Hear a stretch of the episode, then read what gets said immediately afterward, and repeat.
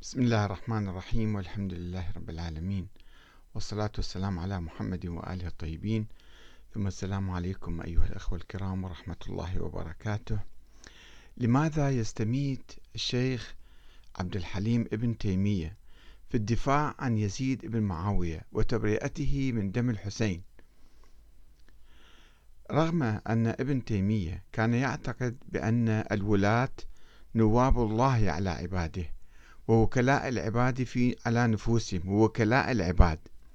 ويطالبهم بالالتزام بالأمانة والعدل كما يقول في كتابه السياسة الشرعية صفحة 14 إلا أنه التزم بالموقف السني العام القائل يعني أقصد السني علماء أهل السنة وليس جماهير السنية. إلا أنه التزم بالموقف السني العام القائل بوجوب الطاعة للحاكم الفاسق الظالم المستولي على السلطة بأي طريقة كانت سواء بالطوع أو الإكراه. ما عدا الأمر بمعصية الله هذا استثناء يجيبوه ويعني أيضا ما يلتزمون فيه كثيرا. ولم يجز ابن تيمية مقاتلته بالسيف كما يقول يقول كما دلت على ذلك الأحاديث الصحيحة المستفيضة عن النبي صلى الله عليه وآله وسلم. وهنا مشكلته الكبرى بالحقيقة في تصديقه بهذه الأحاديث. ويتابع لأن الفساد في القتال والفتنة أعظم من الفساد الحاصل بظلمهم بدون قتال ولا فتنة. ما أعرف كيف استقرأ هذا الموضوع عبر التاريخ ولماذا قامت الثورات وأصلحت كثيرا من الأمور إذن. فيقول فيدفع أعظم الفسادين بالتزام الأدنى يعني روح ناموا وأخنعوا وأسكتوا ولا تتحركون ولا تثرون ولا تنتقدون ولا تطالبون بحقوقكم. كما يقول في كتابه السياسة الشرعية صفحة 4 و5 وصفحة 76 وكان يطالب الناس بدفع الحقوق للسلاطين وإن كانوا ظالمين. أيضا في صفحة 28 من نفس المصدر. ويوجب الطاعة للحكام الذين يأخذون البيعة كرها وقسرا. يقول لأن ما كان واجبا بدون اليمين فاليمين يقويه أو تقويه. لا تضعفه ولو قد ولو قد أن صاحبها أكره عليها. يأخذون البيعة يعني ويقسمون الناس أنه يقسمون بأموالهم وزوجاتهم وبكل ما شيء إذا هم خالفوا الحاكم. يقول هذا يجب عليهم الطاعة. مجموع فتاوى ابن تيمية جزء 35 باب الخلافة والملك صفحة 10 و11 و12 هذا الموقف الأيديولوجي مال ابن تيمية. بناء على هذا الموقف الأيديولوجي المسبق القائم على أحاديث مختلقة وضعيفة ومكذوبة قام ابن تيمية بقراءة التاريخ الإسلامي. بصورة منحازة. فضعف من الروايات ما يشاء وقوى منها ما يشاء كما يحلو له. دون اتباع منهج علمي محايد وموضوعي. فأهمل القضايا الكبرى الرئيسية مثل موضوع الطريقة الشرعية للوصول إلى السلطة أو مبدأ الشورى أو في مقابل ذلك الاستيلاء على السلطة بالقوة العسكرية والإرهاب. قال هذا جائز. وانغمس في بحث الأمور الجزئية الهامشية الفرعية. ومن هنا اتخذ ابن تيمية موقفا سلبيا من ثورة الإمام الحسين عليه السلام. وغلف هذا الموقف بغطاء من النصح والشفقة عليه فقال لم يكن في الخروج لا مصلحة الدين ولا مصلحة الدنيا. يعني أصبح الإمام الحسين مفسد في الدين والدنيا. بل تمكن أولئك الظلمة الطغاة من سبط رسول الله صلى الله عليه وآله وسلم حتى قتلوه مظلوما شهيدا. وكان في خروجه وقتله من الفساد ما لم يحصل لو قعد في بلده. فإن ما قصده من تحصيل الخير ودفع الشر لم يحصل منه شيء بل زاد الشر بخروجه وقتله ونقص الخير بذلك وصار ذلك سببا لشر عظيم. وهذا كله مما يبين أن ما أمر به النبي صلى الله عليه وسلم من الصبر على جور الأئمة. النبي قال اصبروا على جور الأئمة. هكذا كان يعتقد ابن تيمية. مهما كانوا جائرين وطغاة أنتم صبروا عليهم. وترك قتالهم والخروج عليهم. وهو أصلح الأمور للعباد في المعاش والمعاد. كيف يفلسف للثقافة الاستسلامية الخانعة. وإن من خالف ذلك متعمدا أو مخطئا لم يحصل بفعله صلاح بل فساد. هذا في عدة كتب يذكر الموضوع منهاج السنة ومجموع الفتاوى وجامع المسائل والصفحات كلها موجودة في الصفحات. ومع أن ابن تيمية لعن من قتل الحسين أو أعان على قتله أو رضي بذلك وقال فعليه لعنة الله والملائكة والناس أجمعين. لا يقبل الله منه صرفا ولا عدلا كما في مجموع الفتاوى الجزء الرابع صفحة 487 إلا أن ابن تيمية حاول أن يموه على القراء هوية القاتل الحقيقي والسبب الرئيسي المتمثل في الاستيلاء على السلطة بالقوة والوراثة والإكراه.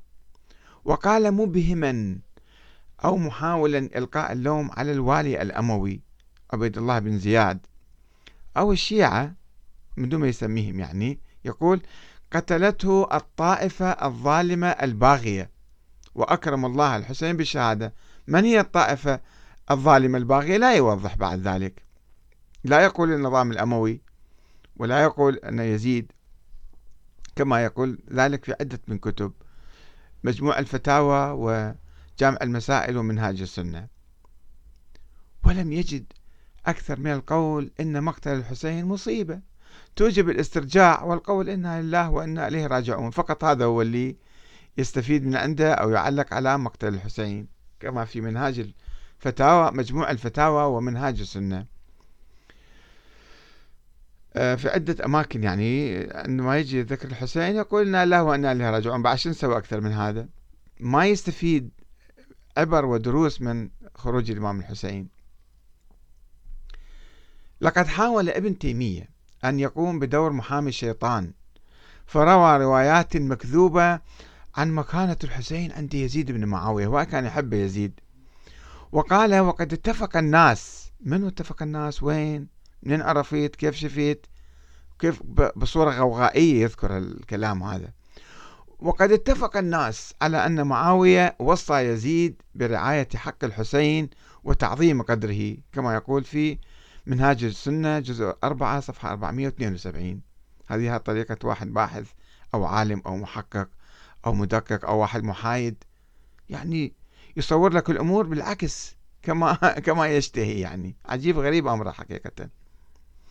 ويضيف وكان يزيد لو يجتمع بالحسين من أحرص الناس على إكرامه وتعظيمه ورعاية حقه ولم يكن في المسلمين عنده أجل من الحسين كما يقول في جامع المسائل جزء 6 صفحة 260 ما أعرف من وين جايب الخبر هذا. كان موجود عند يزيد. يزيد بعث له رسالة بعد مئات السنين. ما حد يذكر الموضوع هذا بس هو يتخيل أن يزيد كان يحب الحسين لذلك يحاول يدافع عنه ويقلب الصورة مالته. وحاول مستميتا تبرئة يزيد من جريمة قتل سيد الشهداء أبي عبد الله الحسين. فقال ومع هذا فيزيد لم يأمر بقتل الحسين ولا حمل رأسه إلى إلي إلى بين يديه ولا نكت بالقضيب على ثناياه بل الذي جرى هذا منه هو عبيد الله بن زياد. كما ثبت ذلك في صحيح البخاري. أما يبرئ هذا يثبت ذاك وينفي من هذا من عنده. ولا طيف برأسه في الدنيا. ما جابوه من العراق إلى الشام إلى كذا فرفروا به. ولا سوبي أحد من أهل الحسين. لكن جابهم إلى دمشق؟ جامع المسائل جزء 5 صفحة 149 يعني يخترع له أخبار وأفكار ويعني أشياء من عنده ويريد فقط يبيض وجه معاوية القبيح وجه يزيد يعني.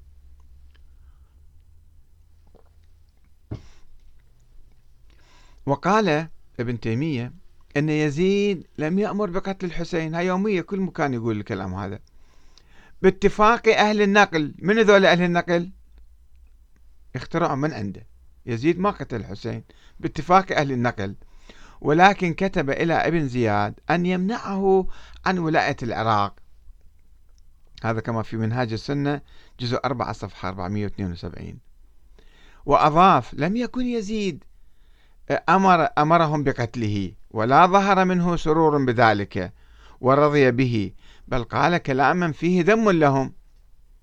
يعني يحاول أنه هو بريء مسكين ما هو ما له مسؤولية. ذاك الوالي يتصرف من نفسه وقتل الحسين. والجيش اللي بعثه يزيد من الشام إلى إلى كربلاء. هذا أيضا كان مو بأمر يزيد. من واحد الجيش مشى وراح للكوفة. يكرر هالكلام في عدة كتب.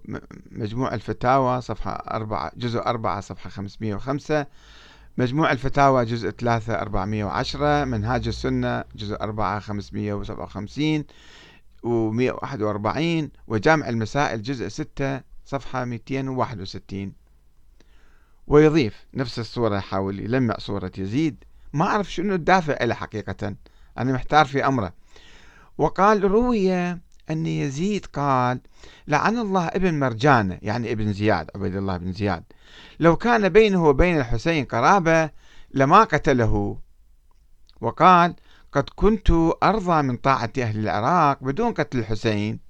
ليش إذا هو استولى على السلطة بالقوة وسوى مذابح مجزرة كبرى بعدين في المدينة؟ إذا هو اشكل إنسان ديمقراطي وسلمي وبس بس يريد يزيحه وهو يجي يقعد مكانه ويكاد يعترف ابن تيمية بمسؤولية يزيد فيقول ويزيد لم يأمر بقتل الحسين ولكن أمر بدفعه عن منازعته في الملك ولكن لم يق... وهو يعترف ولكن لم يقتل قتلة الحسين ولم ينتقم منهم. قبل شوية يقول فقط لامهم حكى عليهم شوية. هسه يقول ويعترف هو يقول لم يقتل قتلة الحسين ولم ينتقم منهم فهذا مما أنكر على يزيد. كما أنكر عليه ما فعل بأهل الحرة لما نكثوا بيعته. فإنه أمر بعد القدرة عليهم بإباحة المدينة ثلاثا. وتعرفون شنو صار بها بهاي المدينة؟ مدينة منورة مقتل 800 واحد 800 واحد من الصحابة وعشرة آلاف واحد من سكان المدينة من التابعين ومن المسلمين بصورة عامة ما عدا الأطفال والنساء وألف فتاة ولدت من دون أن تعرف أب من ذول السفاحين اللي هجموا على المدينة. جيش يزيد. وأيضا كل هالجرائم اللي سواها الكبرى بحق الأمة الإسلامية وبحق مدينة الرسول المقدسة يقول ابن ابن تيمية ومع هذا فيزيد أحد ملوك المسلمين. مثل واحد ملك عادي شلون يهون القضية؟ له حسنات وسيئات كما لغيره من الملوك. بعد ما في مشكلة يعني ما في فرق بينه وبين غيرهم. وقد روى البخاري في صحيحه عن عبد الله بن عمر أن النبي صلى الله عليه وسلم قال أول جيش يغزو القسطنطينية مغفور له. كل جيش كل ما يسوي بعد ذنوبه مغفورة. خل يقتل الحسين وخل يقتل عشرة آلاف واحد في المدينة وثمانمائة واحد من الصحابة وينتهك الأعراض ويفعل ما يشاء. هذا الله غفر له لأنه راح غزة هناك. شلون منطق؟ شوف شلون منطق؟ يعني منطق يقلب كل القيم الإسلامية حقيقة. ويضيف وأول جيش غزاها كان أميرهم يزيد. غزاها في خلافة أبيه معاوية ومعه أبو أيوب الأنصاري ومات ودفن هناك. هذا في جامع المسائل جزء 6 صفحة 261 مجموع الفتاوى جزء 3 411 جزء 27 478 ومنهاج السنة 141 انظروا كيف يعتمد ابن تيمية على خبر آحاد مشكوك فيه ومكذوب حقيقة ليغسل يدي يزيد من دم الحسين الطاهر ودماء أهله وبقية المسلمين. ويبرر لمن يأتي بعده أن يفعل كما يشاء من هذا ملك بعد عادي مثل بقية الملوك. وبعد أن يبرر ابن تيمية يزيد من دم الحسين يعود فيحاول إلقاء اللوم عليه. على الإمام الحسين فينقل كلام من يتهمه بذلك ويقول وإن كان بعض الناس يقول إنه قتل بحق ويحتج بقول النبي صلى الله عليه وسلم من جاءكم وأمركم على رجل واحد يريد أن يفرق جماعتكم فاضربوا عنقه بالسيف كائنا من كان هو هذا حديث الله يعلم رواه مسلم بس الله يعلم بصحته. وبعدين من أين متى كان؟ أمر المسلمين مجمع على يزيد. أهل العراق ومن وراء العراق لم يبايعوا آه، يزيد.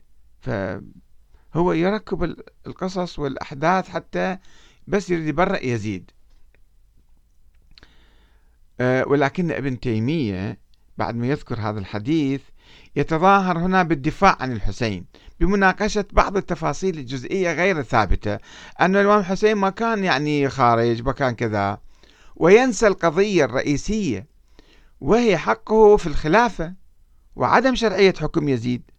فيقول وهذا كذب وجهل فإن الحسين رضي الله عنه لم يقتل حتى أقام الحجة على من قتله وطلب أن يذهب إلى يزيد أو يرجع إلى المدينة أو يذهب إلى الثغر. وهذا لو طلبه آحاد الناس لوجب إجابته فكيف لا يجب إجابة الحسين رضي الله عنه إلى ذلك وهو يطلب الكفة والإمساك. يعني يعترف أن الإمام حسين لم يقتل أحدا ولم يشهر السيف على أحد فقط هم جبروه على البيعة ورفض وقتلوه. كما يقول في جامع المسائل جزء 6 259 وإذا كان ابن تيمية يغلف موقفه هذا من خروج الإمام الحسين على يزيد ببعض الروايات الضعيفة والمكذوبة فإنه يتخذ موقفا سلبيا واضحا وصريحا ضد ثورة الصحابة والتابعين في المدينة المنورة فيعتبرها خروجا عن طاعة ولي الأمر ونقضا لبيعته دون أن يتوقف عند فسق يزيد ولا الدماء الزاكية التي أسالها في كربلاء أو في واقعة الحرة هذا آه، يتخذ موقفه من آه، أهل المدينة في كتاب مجموع فتاوى ابن تيمية جزء 35 باب الخلافة والملك صفحة 12 إن هذا الموقف التيمي يقوم على أحاديث منتقات ضعيفة أو موضوعة أو مكذوبة ويغض النظر عن أحاديث أخرى صحيحة ومسلمة وأحداث وروايات تاريخية ثابتة ويشكل موقفه هذا مخالفة لإجماع الصحابة والتابعين الذين ثاروا على يزيد بن معاوية في الكوفة ومكة والمدينة ومن بعدهم آه، فقهاء العراق الذين ثاروا مع ابن الأشعث على الحجاج وعبد الملك بن مروان. وهكذا فإن ابن تيمية بموقفه المؤيد والمدافع والمستميت في الدفاع عن يزيد إنما يكرس الاستبداد والدكتاتورية في العقل السلفي والوهابي ويمهد الأرض للحكام الطغاة عبر الزمان باسم الإسلام. والسلام عليكم ورحمة الله وبركاته.